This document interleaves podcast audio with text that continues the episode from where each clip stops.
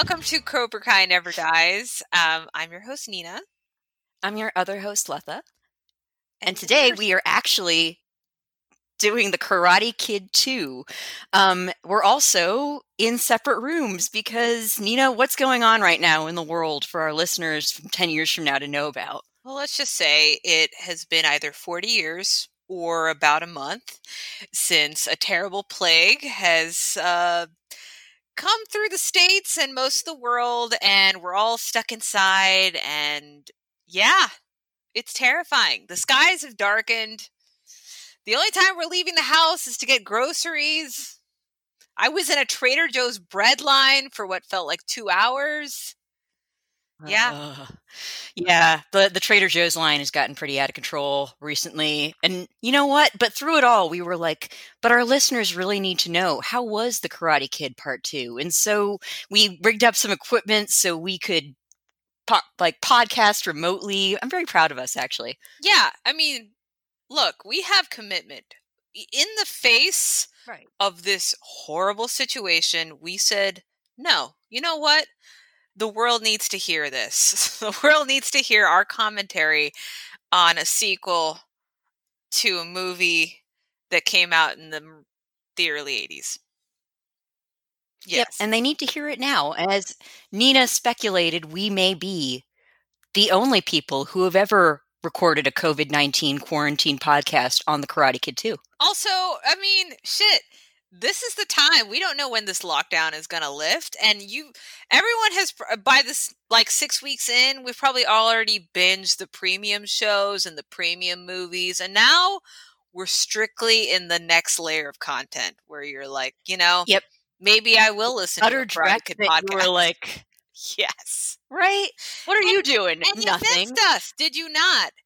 Um, because I mean, I will say I have not been. I've been a little down about our current situation. I've been posting all the memes. I was just taking a moment, like Miyagi would want us to do, to look inwards and, and think about balance and and think about. Uh, well, actually, here's a fun thing. Um, how do you think each of the Cobra Kai characters would would deal with quarantine and and this situation? I, I'm just curious. Whoa. Yeah. I mean, I think Johnny would drink a lot because you know what? A lot of people are drinking a lot and there's no judgment. In a way, it would just make his alcoholism more socially acceptable. Um, Right. lot, also, a lot of porn watching is going on, and I think Johnny would be behind that too. Yeah, he's Um, discovered porn already. I think- he knows it. Pornhub Right. I mean, well. at least he knows the internet has some things like that, like the wet t-shirt contest. Soon he'll get to hardcore pornography and he'll be fine. Um, I imagine Hawk being like, fuck social distancing. No virus is going to kill me. Viruses are for cucks and then dying. Um, oh yeah, he'll yeah, be dead. that's- that's what I got. Sure. Um, what what do you think uh Kreese is up to? how, how do you? think- oh, Jesus. See, although Kreese is probably in nine different risk groups for the coronavirus, he probably somehow, like a cockroach or a salamander, has immunity to it. So I think he would be one of those people buying up all the toilet paper in different places and then gouging other people. That's true. And what about our friend Danielson? Ah, oh, jeez. Inside his Southern California manse, I think he probably has enough supplies to last him till the apocalypse. That's true, and he even has his own fine. dojo inside, so he'd probably still try to keep the business going. The quote business. He'd probably still keep trying to run the dojo and call it an essential service. And he'd be really offended if That anybody said true. it wasn't one. That is a hundred percent true. And he's probably ordering sushi. Like those fucking delivery people are like, why? You're it's just nothing but Ponzu Toro every day for every meal. Yes. It's Ponzu Toro and him trying to make a speech to like some city officials about how like Miyagi Do saves lives and has to remain open. Yeah, no, He's there trying you to go. befriend fishermen. They're like, put your fucking mask on, Daniel. Uh, I mean, I gotta say though, it's one thing about wearing a mask is it does make you look like a ninja, and so I think everybody would be into that. See, my cool masks have not gotten. Uh, I ordered them late, and and it's taking the people on Etsy a, a while to sew them. So I found a hospital type mask in an old first aid kit, and um, Ooh, I I think now I'm That's just legit. yeah. Well, it's like the paper mask, so you can still kind of breathe. And I soaked it in bleach to see if I could reuse it. I just feel like we're all doing this wrong in a like a thousand different ways. I think about like, wow, like what if I inhale the bleach and I get dizzy from the fumes and I hit my head on something and then people find me seven weeks later. It's not And correct develop superpowers become something dumb. Girl. No, um, yeah, you know, I have this feeling that like people are going to look back on what we did in this time and they're going to be like, really? They thought that was helpful? We'll be like those people who are using leeches to cure everything, you know? Sure. I mean, when the Spanish flu was going around, that was when snake oil was actually considered, uh, you know, Oh, is, was it actually snake oil? Is that where like that comes from? because I was looking up wha how uh, DC dealt with the Spanish flu, and yeah, they had these old papers and like media, like there was a snake oil ad, an actual snake oil ad, which is amazing. Wow. Yeah, That's so neat. yeah. So, listeners, if there are any of you, you may notice that we've avoided talking about the movie at all um, for for you know quite a few minutes. this is all There's a reason for that. I mean, because the the historians are asking us to save our Zoom chats and our Zencastr notes and stuff to say how did we pass the time, and this is how we're passing the time. So yes, without further ado, Wait, we? and I want to like give some context behind how we saw this movie. Like, um, actually, our date to like get together and watch this and podcast about it was one of the last in-person appointments I made before everything got went to shit. But on the day of, we were like, uh, you know, we've been encouraged to social distance, maybe not. So we did this like remotely via like a remote app, or at least we watched it together remotely, which was, eh. I mean, not the same really, but at least I could see your facial expressions and you could see mine, and we could keep up a chat about how much we hated the movie throughout the entire movie. That's so that's something. but Anyways, we hated the movie. don't give it away. I'm trying to find something positive to say about it.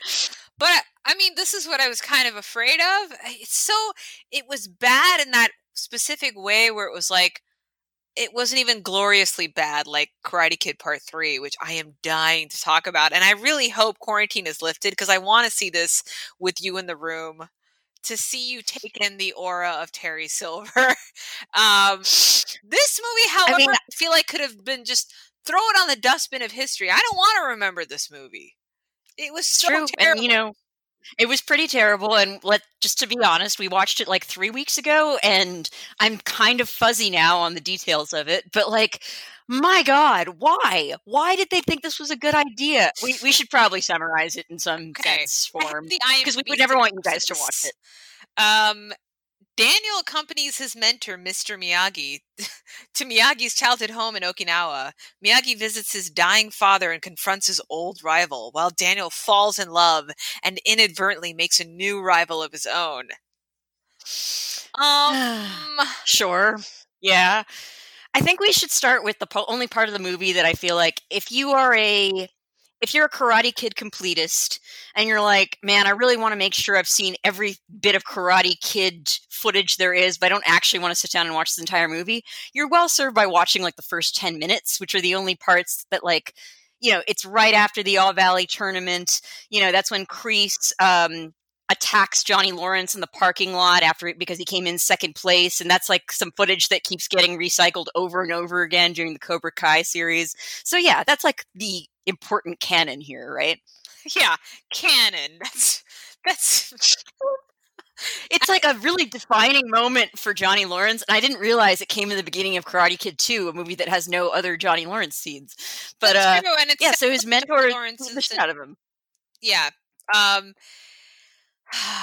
and then how do we how do we get to Okinawa again, Lutha? Oh God! All right. So when Miyagi like steps in and and confronts Kreese and gets him off Johnny, and like threatens to strike a deadly blow, but then ends up comically tweaking Kreese's nose. Re- pay attention. This will be important later. Then we like flash forwards like six months or something, and Daniel's basically like just been dumped by Allie, or he's just dumped Allie, and it's just like Let's they talk were about not together very long. now we actually get the yeah they were together for maybe a few months Um, right, given all the drama of Karate Kid One, you would have thought they would date like a year or something, but no, they don't make it. I'm far. reading the Wikipedia entry because that is the only way I will remember the finer points of this subplot. it says here he furiously explains that Allie has dumped him for a football player from UCLA. Guys, Allie oh, is such okay. a player. I love right. it. But it kind of yeah, I love the idea that they were like each other's one true true love. I mean, she kind of seemed like she had a lot of a lot of true love. She had a lot of irons and a lot of fires, and I mean that in a good way. So, and it's great that like you know, like Johnny's like she was the love of my life, and Daniel was hung up on her, and she's like on to the next one, man. Um. So, anyways, Daniel's like he's not even sad; he's really angry. And Miyagi is like, okay, well, I just got a letter from my dad who's sick and dying. Um, and somehow this translates to him going to Okinawa and then Daniel like Daniel invites coming along. Like Daniel cashes in his college fund for a plane ticket. Why? So I don't understand. Insane. That is so insane because I mean, his mom what like works some sort of uh, not a high paying job, so he's he's squandering this on a trip to Okinawa. Like what the and even Miyagi is like, "Why are you here?" I don't, and like why is he here? Why did he think this was a good idea? Like Miyagi didn't invite him. He just like the theory was that Daniel is now officially Miyagi's stalker. Miyagi he could leave and just get on a plane and go back home and just this terrible summer where he's like forced to like defend this kid's bullies all the time. He's like, I'm an old man. I thought I was going to live a quiet life in LA. Instead, I've become like, you know, muscle for Daniel. Right. And Daniel just can't be left alone. So he's like, well, you know, if you're going to Okinawa, I am too. And then, oh my God, there's this backstory about Miyagi. I'm to just get it out of the way right now because it's really stupid and just, we don't need to like parcel out these revelations. we will parcel it out. oh God. Miyagi, ha- Miyagi, uh, as a kid, teen, whatever, he, his dad like was a karate master his friend Sato Sato was a like both his friend and also his fellow student under his karate master father. Um, and Miyagi fell in love with a girl named Yuki, but she was arranged to marry Sato. So Miyagi challenged. No, wait. Um, but I think Miyagi like declared his love for her anyway, which was like a dishonor to Sato, who then challenged him to a fight to the death. But you know, instead of fighting him, Miyagi left the country. Do you feel like that's a reasonable response to, to None of this is a reasonable response to anything. What is I mean, first of all, though, like also the this fight to the death thing. I mean, like, okay, this isn't like feudalism. This isn't like medieval times. This was like I don't know, like the 1920s. Even then, that seems kind of like I know that was a long time ago, but I doubt fights to the death to the death over people's hands in marriage were that know, common maybe, in Japan. Maybe Miyagi's like 300 years old. We don't know. you raise a fair point. He could be. Oh, and also it turns out, sorry, spoiler, they get to Japan and Yuki never married Sato. Like she just said no. And if you and she's been like pining after get him. it, you know. Um and yeah, Sato's kind of a dick, but like yeah. Um, should we parcel out the other revelation that Yuki never remarried, never just apparently never married at all? Yeah. Yeah. And you know, it's like supposed to be sort of romantic that she's like kind of held a torch for Miyagi this whole time. But dude, he got married and had a son when he went to America. Like he, he probably on. fled Okinawa, got off the plane, he was like, Well, I'm single still. So ready know, to mingle. Yeah. Celibate my whole life. Poor Yuki, man. I know. And it's awful and like you know even at the end of the movie when like it seems like hey yuki's single miyagi's single nothing ever comes of it like they declare their love for each other i think at some point but you know it's not like you ever see her again after that she's not in the karate i mean i mean who's gonna get action with daniel-san lurking around like get five fucking minutes alone well Daniel-san gets a little action oh god yeah because yep yeah, because uh, what's her name? Yuki has a conveniently single and attractive niece, and he meets her. They hit it off, and it's just do you think God, it's ridiculous. Off, or is the entire attraction that she has some in some way related to Miyagi? Like the Miyagi verse. Oh God. You know, it seems like it would be a very Daniel thing to do to like go to Okinawa and marry a Japanese girl. Do you know what I mean? Like it seems like it would be like the Oh, yeah. culmination of his journey. yeah, that's true. That's actually the one part of the Cobra Kai series that doesn't make any sense. Is that I feel like he should have had an Asian wife, and it's very perplexing that he doesn't. I mean, this guy is probably think part of the I the show Okinawa is like Association. far perhaps. yeah, Should we talk but about he has a he, he affiliated the villages? That's what I remember. Oh yeah, that is weird. And you know, I learned about about Okinawa from googling Okinawa after seeing this movie. But like in this movie, it seems like there are five people who live in the village, and so it's weird whenever like the village, like Miyagi's like the villagers are at risk. It's like really all five of them. They they can't figure something else out. Oh my god, you know what? So I'm skimming this Wikipedia description of the plot, and there are so many things that there was just no way we could have known this from watching the movie. And not that we were watching it super closely, but I'm saying, did you know that Miyagi and Daniel discovered that Sato has become a rich industrialist whose super trawlers have destroyed the local fish population, impoverishing the other villagers. They are I swear to God, that was never a line in the movie. Sato, who owns the village's land title. Oh my God, the machinations. Oh, it all comes together now. I mean, basically, it's like you see Sato, he's got a big car, he seems like a rich dude, and somehow, like, the village seems to be suffering in some unnameable way. I guess the Wikipedia article just named it, so that's good. Um, yeah, cool. Um, and of course, like, Sato, like, two things that are very important. He has a nephew named Chozen who is who immediately decides that Daniel is his arch enemy because you know you need to have him do something in the movie. And then Sato, meanwhile, is like, "Oh Miyagi, I haven't seen you in eighty years. You know what? You give three days to mourn your dying father because his dad dies." Spoiler. And then after that, we're going to fight to the death. And both of these things are so stupid. I don't really know what to do with them. I'm just, I, I don't know, man. Oh God, yeah. Everything about this is like it. I guess they started filming Karate Kid Part Two basically right away, right after the first one, and everything that made the first movie kind of endearing and special, like a fish out of water, like Daniel's this like Jersey kid, and now he's living in California, and now it's like, oh, maybe they thought they could re recreate that magic in Okinawa, but it's like it is the weirdest plot, and I will say I looked up some reviews and I'm telling you people liked this movie. Like Did critically they really? it says it got mixed reviews, but I remember like looking up Ebert who by the way, my opinion of Ebert has now changed. Ebert liked this movie. What? I love Ebert. My God, how could what? What did he like about it? Exactly. I mean, I always had this long-standing theory about Ebert because once I watched the movie Showgirls, which is a notoriously like campy, terrible movie, and I looked up the review, and Ebert inexplicably loved it, and I was just like, "Huh." And I looked up this other movie which had a ton of nudity, and I was just like, "I think Ebert likes movies where women are topless." That's just my Oh my God! Wait, you're making me defend Ebert and Showgirls right now. for all I actually see why someone would like Showgirls. It's so weird a movie that it's almost like you know, Sure. okay, okay, movie.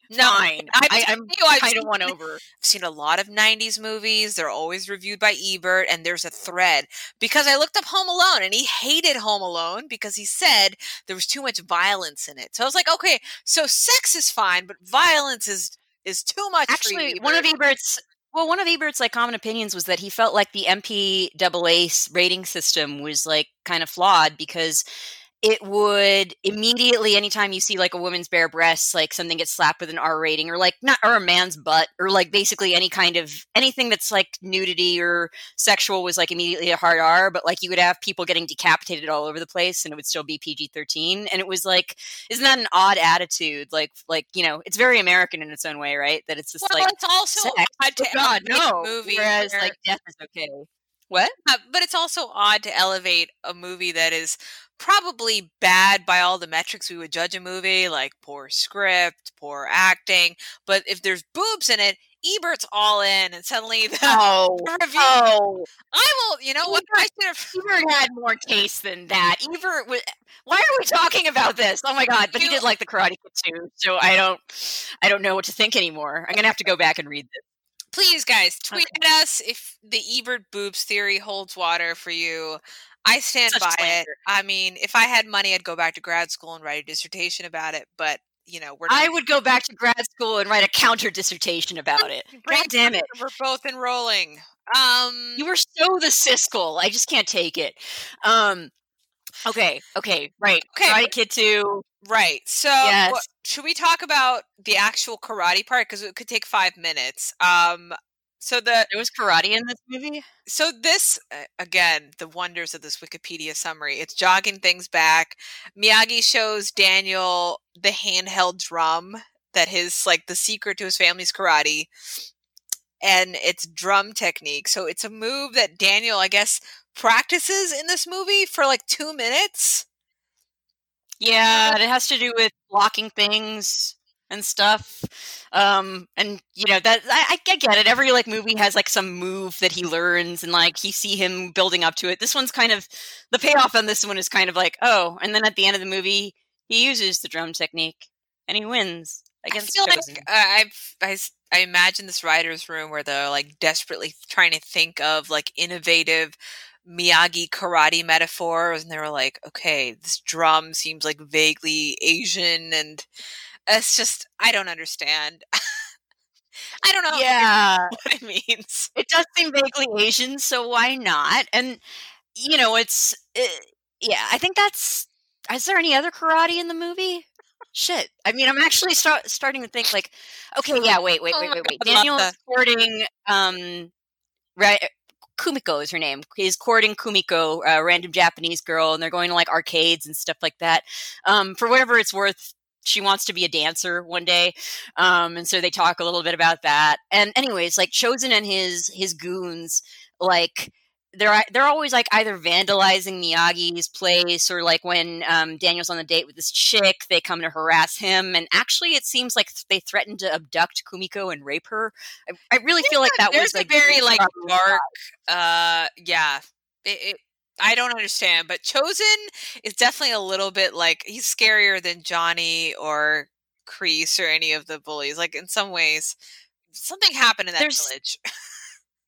Right. And like maybe that's I mean, we can talk for a long time about why this movie doesn't work, but it's just, you know, the original one was about like a high school kid taking on high school bullies and forming an unlikely friendship with like an old Japanese man.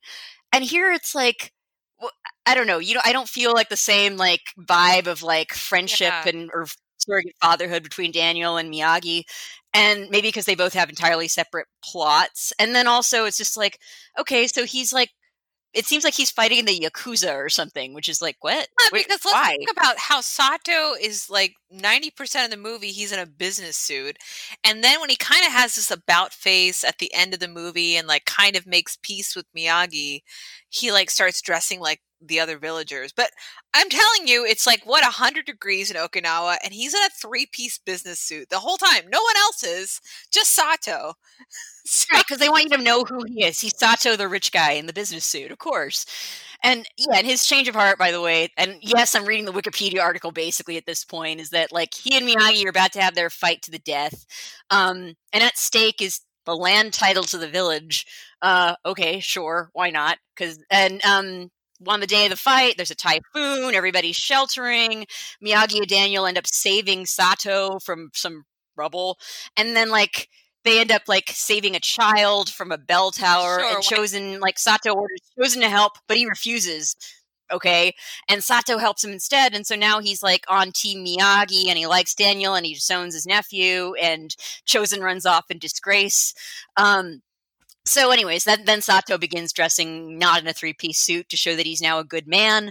Um, and he gives the land title to the village, and then there's this big festival and there's dancing, and you kind of think like, oh, finally, we're at the end of the movie. But we're not because Chozen zip lines in. Yes, that The happens. word zip lines is like it should not be in this movie. Like there should be no zip lining in Okinawa in a Karate Kid movie. No. nope. But he zip lines in and he takes Kumiko hostage because she's dancing because she's a dancer, you know. Sure. Um, and then he, yeah, because sure she's got character. I was Uh, and then he dances to fight. Daniel to the death. Oh, What? you missed. I mean, this is what's crazy. If it feels like we're jumping around a lot, it's because this plot is like a black hole. Uh, you missed the part where Daniel accidentally exposes corruption in Chozen's grocery business. Did you even know he had a Oh, grocery business? No, I mean I knew there was something about weighing onions, and then like you know they kind of like came to blows over it, but I was like at that point praying for death, so I didn't really put the pieces together. Well, I mean, it ties into how he insulted Daniel's honor. Or, sorry, Daniel insulted his honor. Right, by revealing that he was like stacking the onion bucket or so Oh my god, this fucking movie. It just keeps going. It's- yeah, it felt like three hours, but I think it was just a standard two-hour movie. Um, so why don't we just? what I found interesting is I felt like Daniel and Miyagi were very disconnected in this movie. Like it felt like Oh, they. yeah. There weren't too many other characters, but they provided enough of a distraction where it's like Daniel's in a village with like five people. Miyagi is mourning his father's death. So, you know, that makes sense. Daniel's like, what am I going to do now? And he's like, I guess I'll start romancing Yuki's niece. And I have and developing a rivalry with the local thug. Why not? Sure. I know. Also, what does he ever reference Yuki or any of these people? Like, it's so weird No. because he always talks about Miyagi in the series, but he's never talked about Chozen. He's never talked about his his hot Okinawan summer. No. Do you I think mean that's he's, that's right. hasn't been back, right? Do you think that was the last time he went? Would you ever go back to this fucking village after that? After the typhoon? And also, like, just readers or listeners, just so you know, Okinawa is like a thousand miles away from Tokyo. Like, I imagine he would have gone to Japan at some point, but like, it, yeah, I, I think that this is the only time he went. I think that none of these people ever play a role in his life ever again. Um, it's weird, like, because you watch this movie and you're like, there's some things like you see in Cobra Kai, for instance, you see Daniel with the drum, or you see him like breaking blocks of ice, which is something that he learns how to do in this movie in a random scene somewhere. It's not important. Don't worry about it.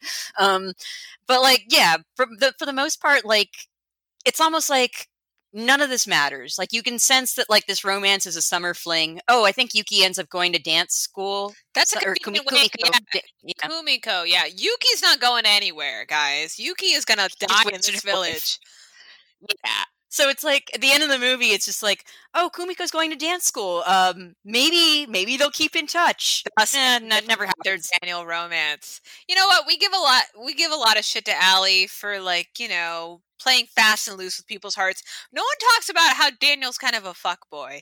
Daniel's Right? off to Okinawa. He's like, I guess I'll date the only woman in the village that's age appropriate. Oh well, I mean, no tears were shed. You know when they split up. Well, I mean, do, do you want to speculate, like in Cobra Kai season seven, Daniel's love child with Kumiko, who he never knew about, will come back to claim the title of Miyagi-Do? I mean, yes, I only just I want to see Amanda and Daniel's marriage kind of see some turns because I feel like Amanda puts up too much shit. So if he did have some sort of like pregnancy, eh, like baby mama drama, that would be interesting. I guess his child would be. Ooh, that's right. Ew. Right? I could think of so many like terrible. okay, I have this. You dark what if Daniel's love child with Kumiko comes back and she starts to date uh Anthony or something? Oh, God, Nina. Just saying. Wait, why does your mind always go directly to incest? It's like, do not pass go, go to incestuous romance. okay, I want to talk about why don't we finish out the plot of this horrible movie Yeah. but because then we can we can We gotta character by one thing. character um the Chozen daniel fight i guess it's just like the final fight Yeah, it's all right. Um, and then like somehow the drum technique comes into it. Like you know, Chozen's winning until like everybody starts using their drums, and Daniel's like, "Oh yeah, that technique I just learned." And then he starts like I don't know, using the drum technique to like counter the attacks.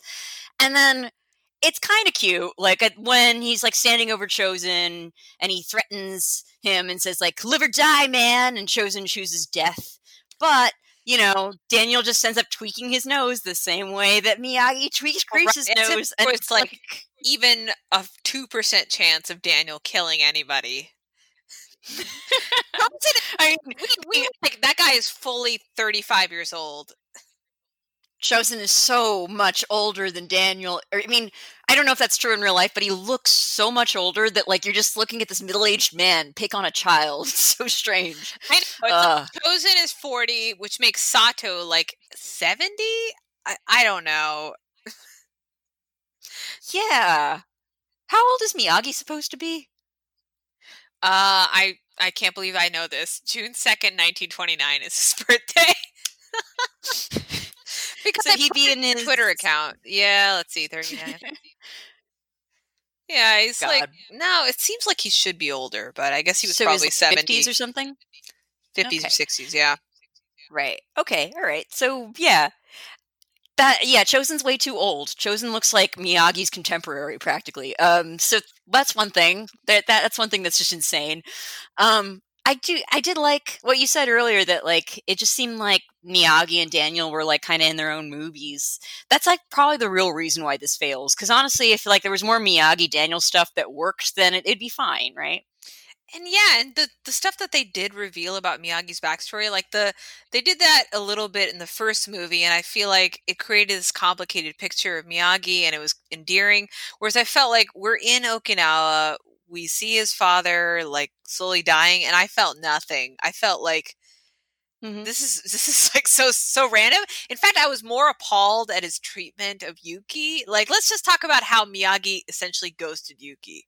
Okay? Because Yeah. she the movie ends where she very explicitly says she wants to go to America. She's tired of wasting her life in this godforsaken village. She's waited all this time for Miyagi to make an appearance. And he's just like, no, you know, I I can't do the long distance thing, and I kind of don't want like what if it's awkward, you know? Like Miyagi doesn't even it's not even explained. Right. I bet like one day he's she's waiting for him, and it's like, wait, no, he left for the airport. He never told you. He He's just you know what? I'm like, just gonna grab a bag. Why don't you just wait here and I'll be right back? And Miyagi's like, Daniel, we gotta book it. You know, like I got women in different zip codes. I think I yeah. They can't tie me down here. They didn't manage it before, and they're not going to do it now. Uh, Yeah, and it's interesting that you know, like what you said about how like his dad's death is just not moving at all. I think like in the first movie when you find out that he lost his like wife and infant son in the internment camps, it's like he is like he's completely drunk and he's incredibly sad and like you know you you just you've never seen him like that before and it just kind of like has such an impact on you. I didn't he didn't seem particularly like anything when his dad died he i mean he doesn't seem like anything in, in this movie he just seems like stoically accepting of everything that happens um which isn't even like his personality really like that yeah, moment when he not. Chris knows is kind of like who he is. He's a goofy weirdo, and it's just like instead you just see him like be like stereotypical stoic Japanese guy about everything. Oh, my father's dying. I'm coming back to America. Yeah, the tweaking Oh, um Kreese on the nose, that was a very Miyagi thing to do. And I was like, okay. That's in character. And then yeah, he's maybe that's why he left his village because he couldn't really be the real Miyagi there. like he's just like, I don't understand why I'm like I'm just trying to like do the final rites for my dad and I gotta fight this dude in like a few days. Um and then I got my Yeah. ex hanging around, like waiting on me. Fuck, man. I just want to tweak people's noses and be a weirdo and and catch flies drunk. with my Yeah, like Yeah. I mean, yeah, that's the thing. It's like that would have been kind of cool to see, like, if there's this contrast between like new kind of Americanized Miyagi and like his his hometown. But instead it's like it's interesting. They're trying to like make these weird not weird, maybe, I don't know, for the time, for the place, accurate points about Japanese culture and honor and stuff. But it's like this is a Karate Kid 2 movie. They can't really do that justice. And so it just ends up seeming like this crazy alien culture where people like challenge you to the death for nothing all the time. And It's Your- only the love of your life, like, though. just like the other villagers are like, I don't know, look, I can't get groceries because there's all this corruption and there's like something wrong with the fish because Sato did something to the fish. They've got real problems, and then Sato's just running around starting feuds.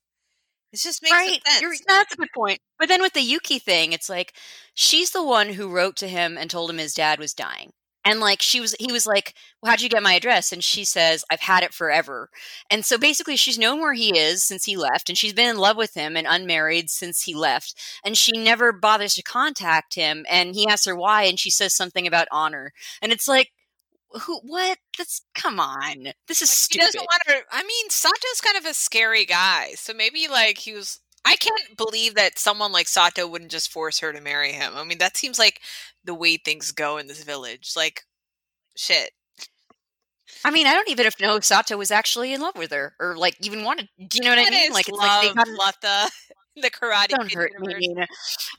Well, there is one thing about this movie that rocks, and that is the glory of love is on the soundtrack. Yes, So- you, and it was kind of welcome because like we had this soul deadening experience watching this movie, and by the time it ended, by the time the typhoon hit, I mean, uh, it was like, please get the fuck on the plane and just get out of Okinawa. Like we, I can't even handle it anymore. And then the credits finally roll, and it's this like epic, uplifting. I mean, it's it's the greatest thing about this movie is that soundtrack.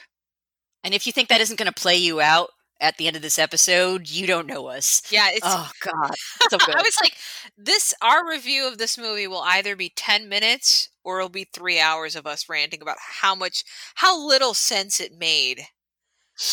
Um, life that we can't get back, and we're not even doing anything right now. It's quarantine, but I still resent the two and a whatever half hours we spent watching this movie. Oh God, why did it suck so much? Actually, yeah, why did it suck so much, Nina? okay, I'm putting this on you.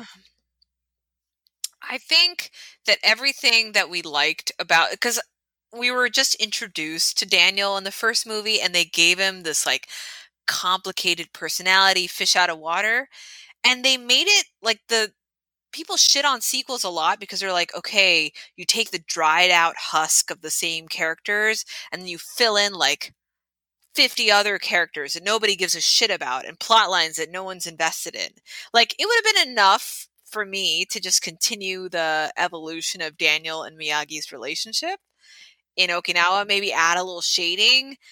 Um, but they had like, they had like two scenes together, and it's like no one wants to see drum technique. No one remembers drum technique. And then, Right. I mean, Ali. I mean, none of these movies really, even the series doesn't really give much to its female characters. Um, but at least Ali had a personality, and she kind of anchored the first movie and the rivalry between Johnny and Daniel. And the second movie, it's like, I'm sorry, beyond the fact that it's just terrible writing all around. Like Yuki and Kumiko, like tragic, tragic figures. Like poor Kumiko when she's not about to get kidnapped by Chozen, she's her her dates with Daniel are like, okay, I guess I'll watch you get in a bar fight. Um, I want to go to dance school. Who is Kumiko? I mean, the questions. And then Yuki, like Yuki is perhaps the most tragic figure in all of cinematic history now that I think about it. I mean, I don't know if you'd agree with this, but I mean, I mean, it's Have- either her or Julius Caesar. Yeah, definitely. yeah, for Um, sure, because everyone loves Miyagi, right? Now, Miyagi's memory, at least in Daniel's mind, he's like, he can't, he can do no wrong. But we all know now we're introduced to Miyagi, the player. Miyagi that basically walked out on this woman that held a torch for 60 years, 50 years, I don't know. I mean, to be fair, I, I think that the alternative was that he was going to have to fight someone to the death. But yeah, no, I see your point where it's just like, okay, well, maybe you should have taken her with you if you really wanted to do this, or I don't know. You know what would I have been like cool, or at least a little. Like I can't actually believe that this wasn't part of the plot line. Is if Miyagi had a love child, but maybe that would have tied him to Okinawa, and they were like, "We need this like Okinawa chapter to get wrapped up with his dad dying, Right. Like ghosting. need him to come back to California where like he has nothing left waiting for him except his relationship with Daniel, which he seems to be kind of resentful of and desperate to leave at this point. But uh yeah, I mean it would actually be cool if Miyagi had like another son because that would have given Daniel like an actual emotion. Yeah, and then the soundtrack would have included "Papa Was a Rolling Stone." and everyone would have been happy. I know. Right. God, missed opportunity, guys. because you're right. If you want to like actually like comp, I mean, I don't. If you want to complicate Miyagi and Daniel's relationship, I think the whole thing is that he sees Miyagi as his father. But what if Miyagi had another son, or like I don't know. Like they really don't do anything with their relationship here. It's really stupid. It's just the whole wait, time you're like, wait, why did Daniel Miyagi did have children? Am I making that up? Um, Miyagi had like a son with his wife, like you know the one that he married in America, but he died when he was an infant. Oh, that's right. In the internment camp, yeah. So, um, so that that would have been the heir to Miyagi Do if if you know, tragedy and and you know horrific um, political decisions hadn't struck. I know. But I, I, like to imagine that he had like a, a, love child everywhere, like you do, you know, and then that that would be complicated. You know what I would really love is if the child he abandoned is like this badass woman in the village, and she was like, "You left us." To die in this village and be ruled by Sato, you could have saved us. And she comes back to wreak havoc and starts her own rival dojo. What do you think? okay, all right. I'm, I'm, picking up what you're putting down. It's like a Kill Bill meets Karate Kid kind of exactly. thing. Okay, all right. Somebody pay attention and like reboot this series for the seventeenth time and and write that sequel. I'm I'm ready for it. You know what? What really I'm, worries me is that the third season of Cobra Kai. We don't know when it's coming out. I mean, it feels like it should be in the next few months, Lord willing. Um, but it's supposed to take place partially in Okinawa. So, oh, jeez. I mean, what do you think that would entail? Like, this movie leaves so little. Like, I know that they did great things with the first movie where, like, they didn't really flesh out Johnny's character in the first or the subsequent movies, but, you know, he's this fully realized person in the series. Like, I wonder if they're going to do that for Chozen or fucking Kumiko. Can they rehab Okinawa after what they've done to it? It's thing is though like with this movie is that like okay like i said if the miyagi daniel stuff had worked it would have been a better movie. But like ultimately you know that like no these guys are not moving to okinawa. Like nothing they do in this movie matters. None of the relationships they build in this movie matter because you'll never see these characters again you know? So it's like that's kind of how i'd feel like when if you know if th- season three has like a section that takes place in okinawa then it's like no, nothing they do there really matters except as to how it impacts like i assume it would be like daniel and samantha going or something like that and i, I don't know man i mean daniel and samantha, samantha, are not really in this fucking imagine I want Samantha to have her own romance with like a with a village boy or something. But yeah, the thing is, it's like then it's going to be focused on the lessons they learn while they're in Okinawa. Which I'm sorry, like neither uh, neither of those characters are interesting enough for me to want to see that. I, I, you know what? I say that, but prove me wrong, show. Prove me wrong. That's true. Oh man. Um, or or Okinawa, the rise of Anthony. That's where he learns his skills. I really want to see that. Um, okay, I'm on Mr. Miyagi's wiki page now because we got to get the facts right. I did get his birth date. It's June 9th, 1925. And He apparently emigrated to Hawaii as a teenager, where he worked as a farm laborer in the Hawaiian cane fields and met his wife, who was also a farm laborer. So it makes it a little. It's like a teen romance with, um, with Yuki. So right. a teen romance that Yuki has held in her heart for that like makes it all the more tragic. Oh my god. Maybe that's all. Yeah, and Miyagi like future wife a day later. He's like, I gotta leave Okinawa because I'm not gonna get into this blood feud feud with Sato over my high school girlfriend. I gotta go. Stage one clinger. And then right. so he ends up in LA with a stage one clinger named Daniel. I mean, poor guy. it's just that's true. What's he gonna do? I mean, the deeper question is why is Daniel attracted to such avoidant personalities? It has to do with his missing father. I'm sure there's a lot of psychoanalysis. Wow. Yeah, and we can get into it right now, guys. Oh. um yeah, so I'm just thinking there's Sato is a reformed character by the end of this movie. Chozen is like Chozen is like the hawk of this movie, I will say. Um he, he zip lines into the finale. What, dude that's zip lining in to like break up a traditional dance ceremony. This guy gives no fucks. Okay.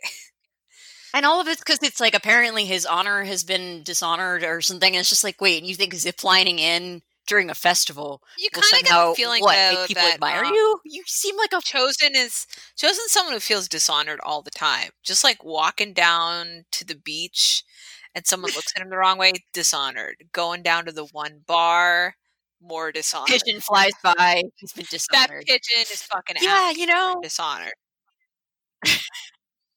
you know what? You're right. And I feel that way too in life. Like, no, people never honor me enough. And that's, I get it. I get it. We should hear Chozen's side of the story. Oh my god, that's perfect.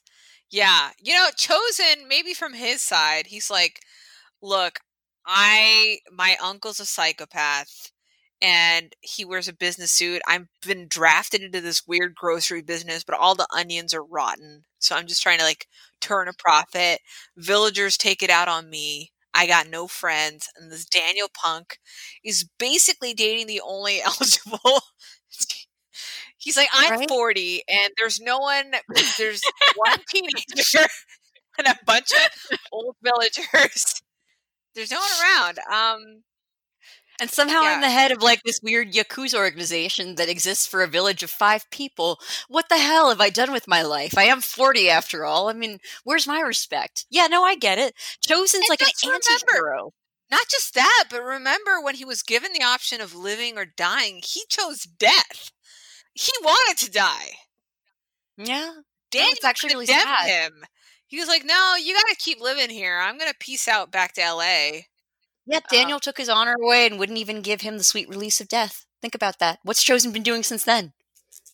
Hopefully, plotting his revenge wherever he's at. Right, because everybody on the island of Okinawa apparently like carries grudges and crushes and everything for like 80 years. So I imagine he's still What there. a terrible curse, right?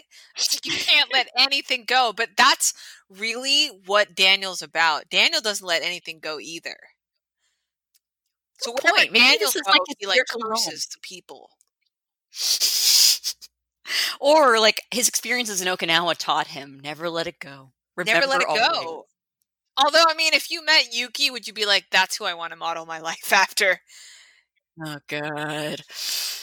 Oh god. Just just thinking about this movie now is bumming me out. It And really is depressing because I feel like it feels like I'm in a Mortal Kombat game. Like it feels like it's a video game adaptation because it has none of the like. I can't actually believe it's a direct sequel to Karate Kid, which had all the elements of a story and a movie and characters you care about. It's just, uh, yeah. And I'm I say this as like I don't even have high standards for this kind of thing because No, she does not. She has really low standards.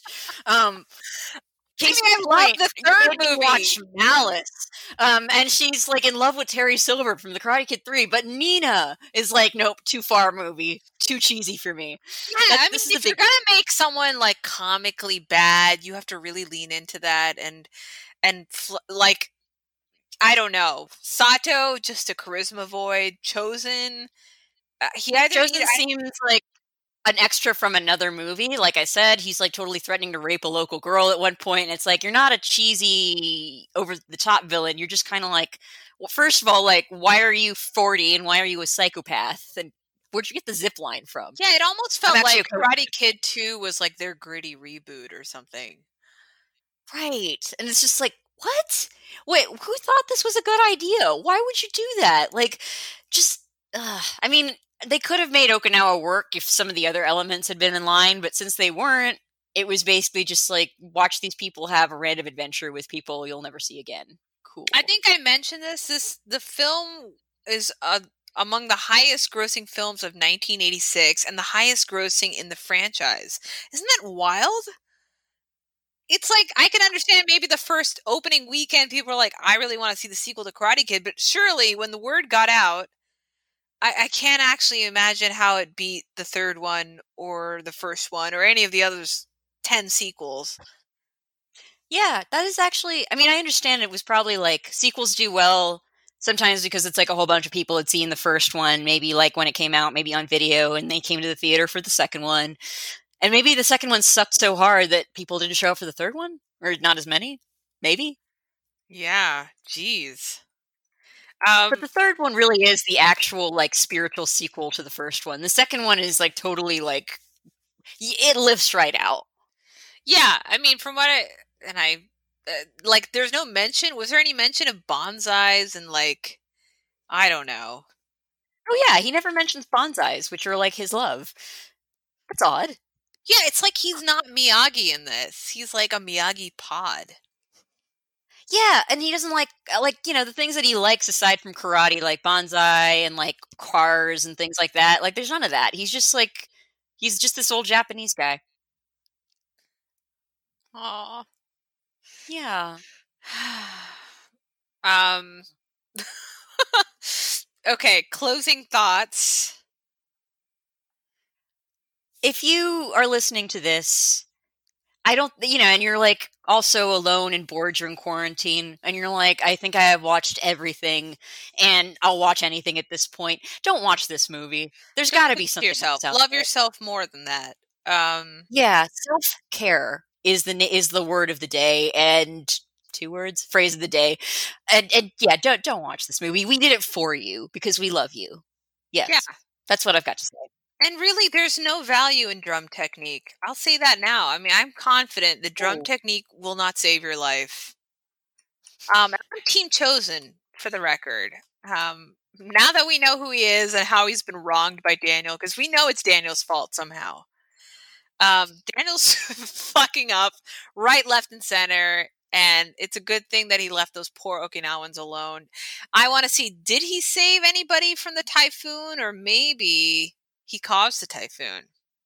Think about Oh, that. yeah, no, Chozen controls the weather. I think that's like kind of implied by the movie. Um, so what would you what what rating would you give? Ooh, I give it half a sad love interest waiting 80 years on the banks of Stole mine. um, I'll give it one star. Uh, one out of five. Um, Daniel stalking Miyagi to Okinawa trips, stowing away, cashing in the loan that his mom put in. I don't know, it got away from me. His poor mom. It's fair though. I know, right? She's probably like, "Where did he go? He followed that Japanese man to to his homeland. Why? Okay, I just whatever. to Not see dealing. one scene where she's like, I don't know what's happening with those two. You know, like just I, at, a, at a certain level, a parent's got to wonder.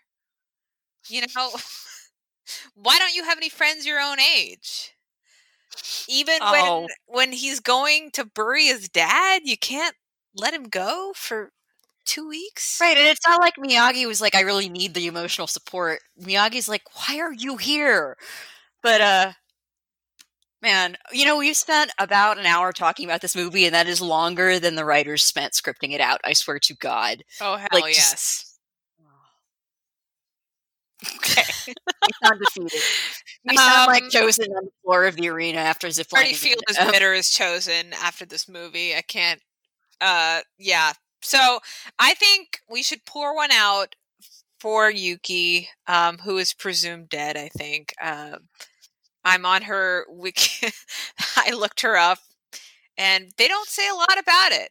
Um, they say the script for the second film would have had Mr. Miyagi fleeing over the stigma of his younger self, professing his love for Hapa, or half Japanese woman. Interesting backstory. Um, yeah. but the character was a last minute addition to the film. Look, if they had Okay. given her that backstory, it would have actually been a backstory, and it wouldn't have just been like this random woman who's kind of acting a little thirsty. Yeah, it Um, would have I- been like a random woman with like one personality trait instead of no personality traits. That would be something. Man, I can't believe they're like, let's just cut that. You know, we need more random interactions with Chozen. oh God. It can be assumed that Yuki is deceased, says her her fandom page. Fair enough. Well, Yuki, I hope you died as you lived. Did Yuki commit depressed. suicide? I don't know. Just throwing that out here. She died of a broken heart, Nina. Oh God. So yeah, probably. Okay. Um, how do we close out these movies? Is it strike first? Well, I mean, should it be? Because, like, strike first, strike hard, no mercy is, of course, the Cobra Kai slogan, but there is no Cobra Kai presence in this movie. I mean, We're so far away from Cobra Kai. Okay. what is there? Does Sato have like a saying? Does Chozen have a saying? Is there a Chozen quote we can use? Hold oh my I'm looking at this up right now. Right now, I well, we're gonna do this here. I'll I'll put it in there, Wait, and they have you a. insult my honor again. I'll kill you. I love that they chose such a violent quote. They don't even have anything deep for him. Nope, you insult my honor again. I'll kill you. Okay, you want to do it? Yeah, you insult my honor again. I'll kill you.